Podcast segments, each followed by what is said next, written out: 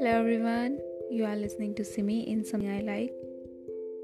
And today I am back with the next segment of the book Who Will Cry When You Die by Robin Sharma.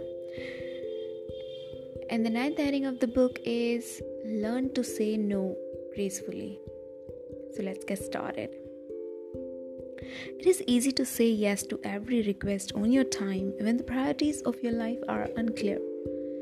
When your days are not guided by a rich and inspiring vision for your future, a clear image of an result that will help you act more intentionally. It is not hard for the agendas of those who you to di- dictate your actions. As I wrote in Leadership Wisdom from the Monk Who Sold His Ferrari. If your priorities don't get scheduled into your planner, others people's priorities will get up into your planner. The solution is to be clear about your life's highest objectives and then to learn to say no with a grace. The Chinese sage Zhuang Tzu told the story of a man who forged swords for Maharaja, even at the age of 90. His work was carried out with exceptional precision and ability. No matter how rushed he was, he never made even the slightest slip. One day, the Maharaja asked the old man, Is this a natural talent or is there some special technique that you use to create your remarkable results? It is concentration on the essentials, replied the sword crafter. I took to forging swords when I was 21 years old. I don't care about anything else if it was not a sword. I did not look at it or pay any attention to it. Forging swords became my passion and my purpose. I took all the energy that I did not give in other directions and put in the directions of my art. This is the secret of my mastery The most effective people concentrate on their areas of excellence. That is, on the thing they do best and on those high impact activities that will advance their life work.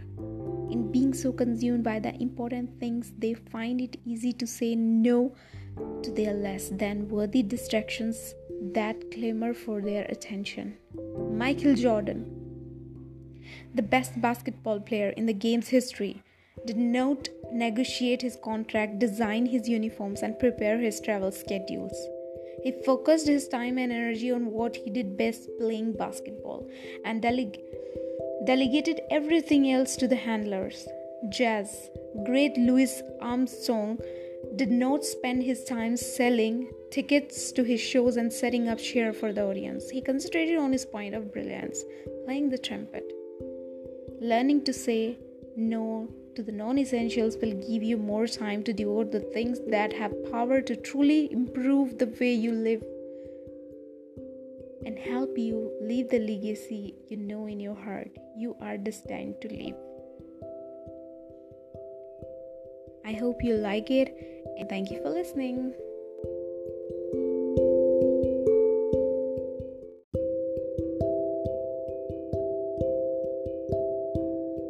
Hello everyone, you are listening to Simi in Something I Like, and today I am back with the next segment of the book Who Will Cry When You Die?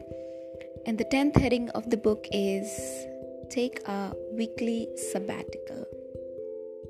So let's get started. In ancient days, the seventh day of the week was known as the Sabbath, reserved from some of life's most important yet commonly neglected pursuits, including spending time with one's family and hours in a deep reflection and self renewal. It provides a chance for hardworking people to renew their batteries and spend a day living life more fully. However, as the pace of life quickened and more activities began to compete for people's attention, this wonderful tradition was lost along with the tremendous personal belief benefits that flowed from it. Stress itself is not a bad thing. It can often help us perform at our best, expand beyond our limits, and achieve things that would otherwise astonish us just ask any elite athlete. The real problem lies in the fact that in this age of global anxiety, we do not get enough relief from stress. So, to revitalize your, your, yourself and nourish the deepest part of you, plan for a weekly period of a peace, a weekly sabbatical to get back to the simpler pleasure of life. Pleasure that may, you may have given up as your days grew busier and your life more complex. Bringing this simple ritual into your weeks will help you to reduce stress connect with your more creative side and feel far happier in every role of your life. Your weekly sabbatical does not have the last of free day all you need are a few hours alone. Perhaps on a quiet Sunday morning when you can spend some time doing the things you love to do the most. Ideas include spending time in your favorite bookstore, watching the sunrise, take a solitary walk along the beach, and writing in your journal. Organize your organizing your life so that you get to do more of things you love to do is one of the first step to life improvement. Who cares if others don't understand what you are trying to accomplish by making the weekly sabbatical an essential part of your life? Do it for yourself. You're worth it.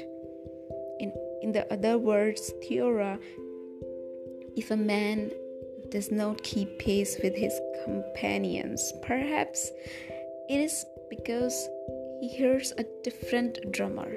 Let him step the music which he hears, however measured or far away. And in the last, I hope you like it, and thank you for listening.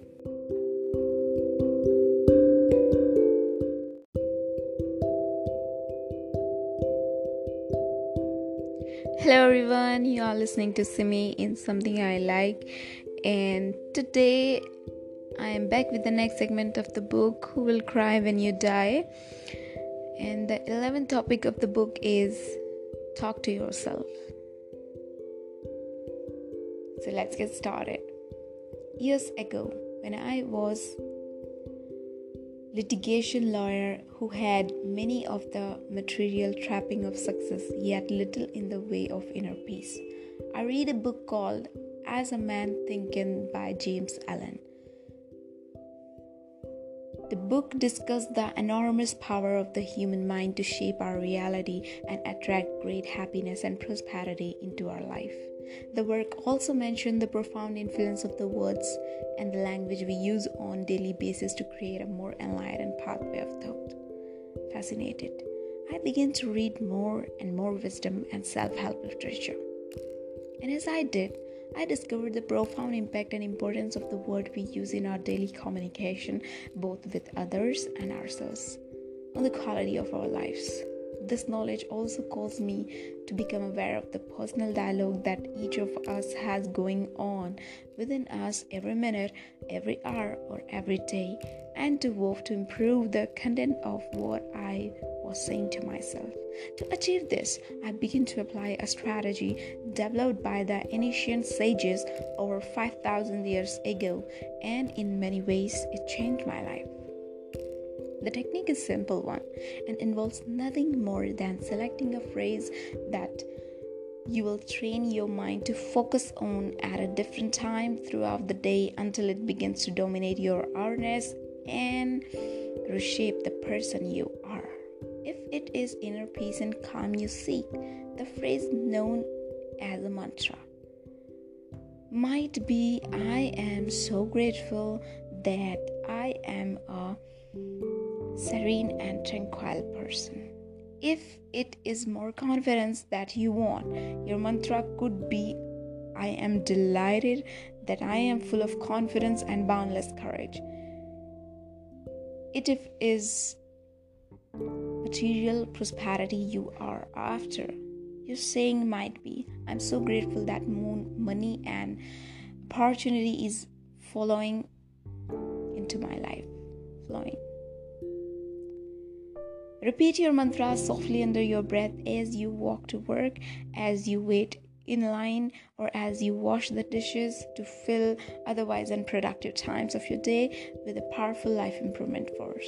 Try to say your personal phrase at least 200 times a day for at least four weeks.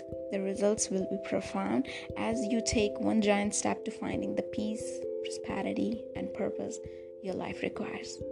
As Hazrat Inayat Khan said, the words that enlighten the soul are more precious than jewels. Hope you liked and thank you for listening.